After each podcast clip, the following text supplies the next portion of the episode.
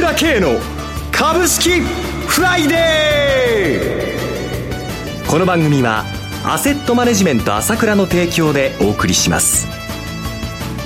皆さんおはようございます。進行役の浜田節子です。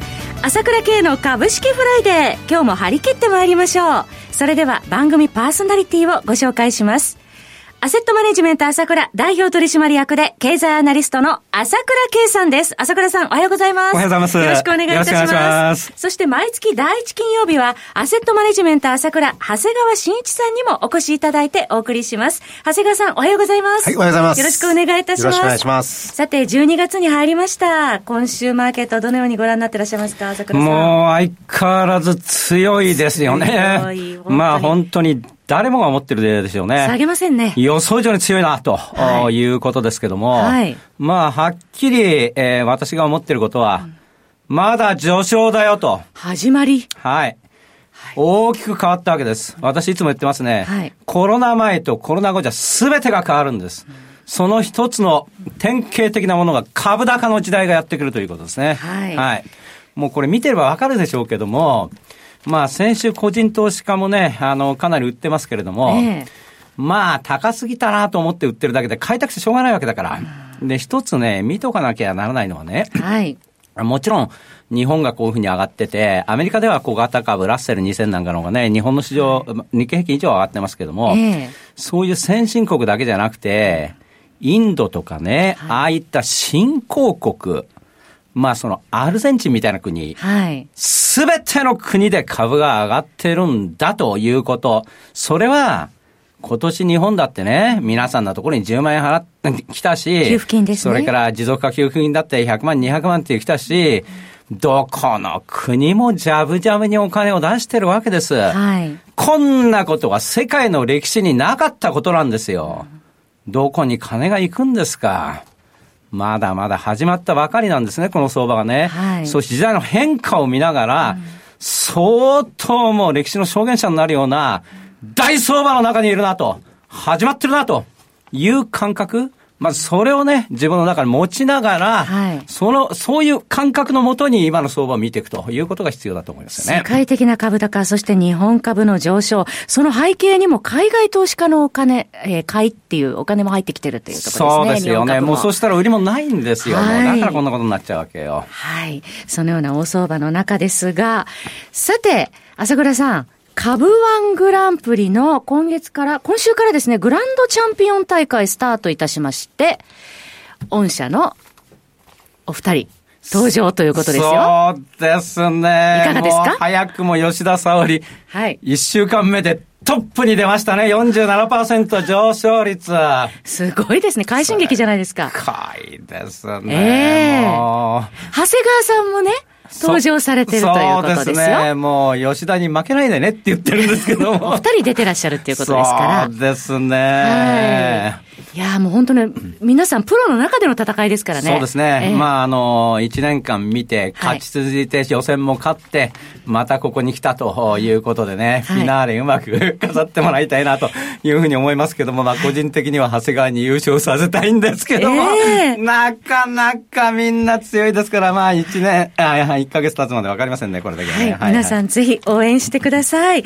えー、そして、西野さんの YouTube も大好評です。そうですね。あの、ちょうど、西野が11月のね、あの、セミナーでやった銘柄、あの、昨日の段階で、あの、皆さんに、あの、アップして紹介していますので。11月21日のセミナーの。そうですね。はい、えー、それまあぜひ参考にしてですね、はい、あこんな銘柄だったのかなというものを見ながら、まあ今の相場とマッチしながらあ見ていただければなというふうに思いますね。はい。はい、えー、コンテンツ充実、そして株ワングランプリグランドチャンピオン大会も皆さんぜひ応援してください。それではこの後は銘柄マスター長谷川さんのコーナーをお届けいたします。鋭い分析力で注目、経済予測のプロ、朝倉慶。日々のマーケット情勢や株式情報、個別銘柄の解説を、朝倉本人とスタッフが、平日16時、メールでおよそ7分の音声を無料で配信中。株の判断に迷ったら、朝倉慶。詳しくは、アセットマネジメント朝倉のウェブサイトへ、本日の市況解説無料メールマガジンにご登録ください。アセットマネジメント朝倉は、証券取引、金銭有価証券の予託、貸付行為は行っておりません。また、情報提供する金融商品の取引では、相場変動などにより損失を生じる恐れがあります。取引説明書、契約締結前交付書面などを十分にお読みいただき、ご理解の上、お取引ください。金融商品仲介業者登録、関東財務局長金中第605号。ここからは、長谷川新一の株式金曜ダービーのコーナーです。一つお気をつけいただきたいのは、買い推奨するものではございません。長谷川さんの視点で注目される銘柄を挙げていただきます。投資の最終判断はご自身でお願いいたします。長谷川さん、よろしくお願いいたします。はい、よろしくお願いします。さて、先月11月6日ご登場いただいた時、5銘柄挙げていただきました。えー、前哨、そして中でも4銘柄は年初来高値更新となりました。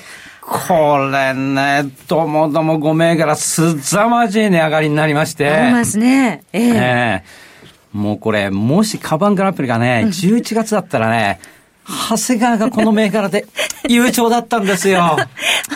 もう力出し尽くしちゃって。いやいや、まだまだ。もう。これからです。大丈夫だね。うん。どうでしょうか？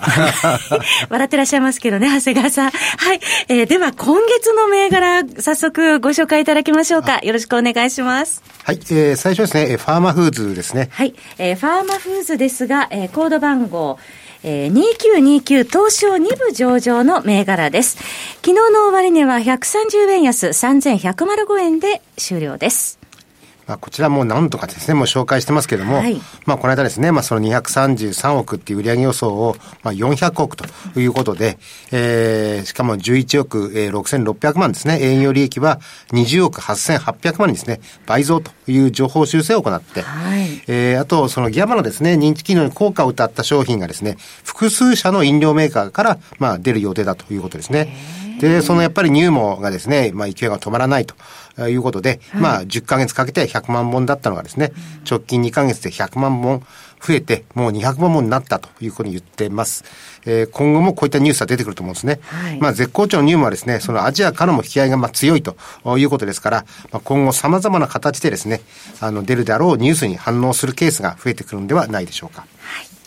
はい続いてはいかがでしょうか？はい、えー、M&A、あの、すみません、M&A キャピタルパートナーズです。はい。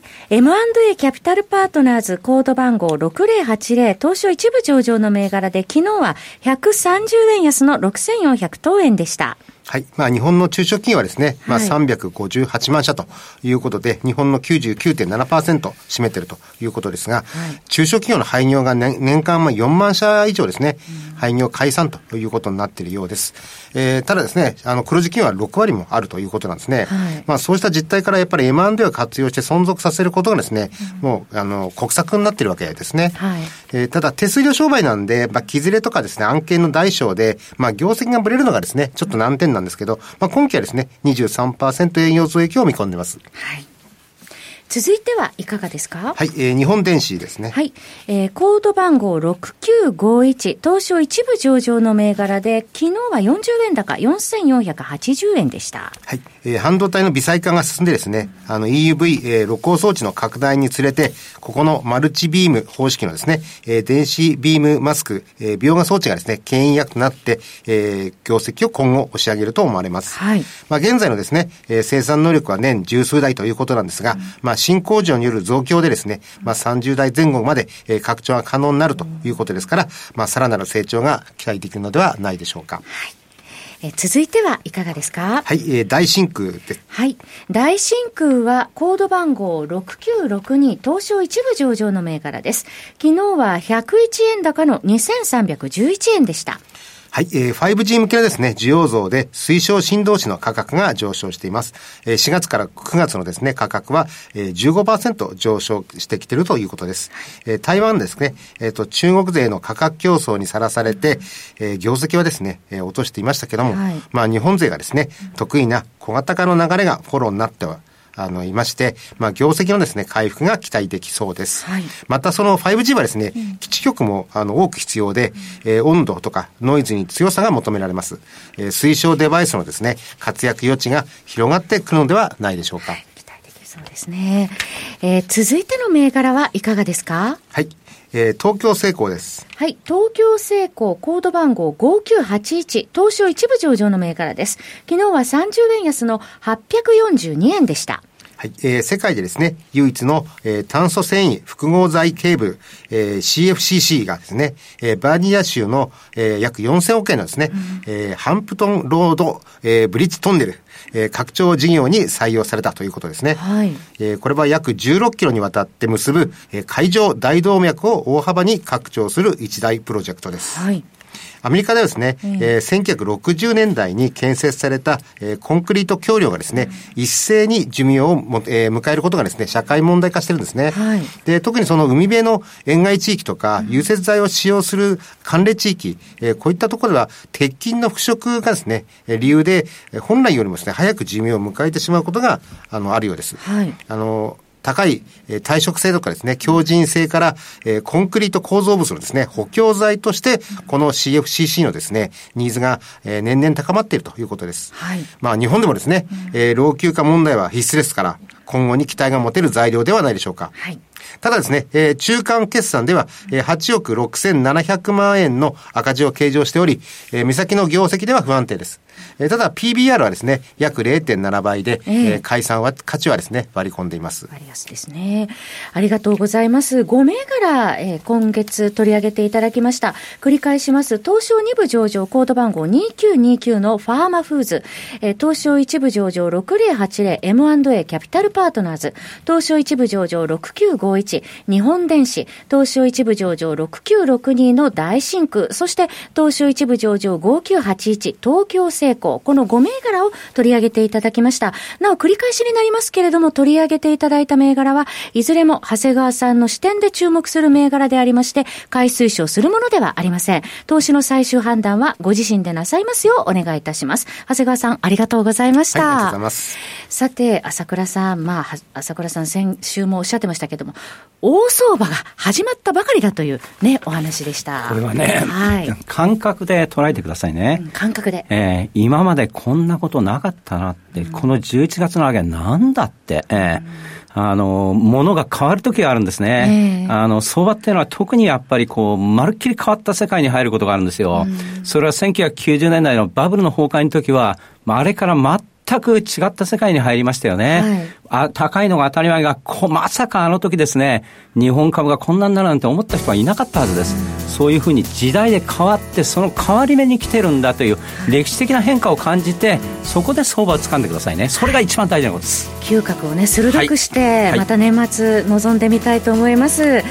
えー、番組もそろそろお別れのお時間となりました。パーソナリティはアセットマネジメント朝倉代表取締役で経済アナリストの朝倉圭さん。そして銘柄マスター長谷川慎一さんでした。お二方ともどうもありがとうございました、ありがとうございました。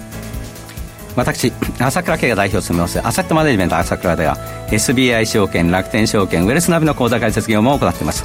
私のホームページから証券会社の口座を作っていただきますと週2回無料で銘柄情報を提供するサービスがあります。ぜひご利用ください。それでは今日は週末金曜日頑張っていくぞ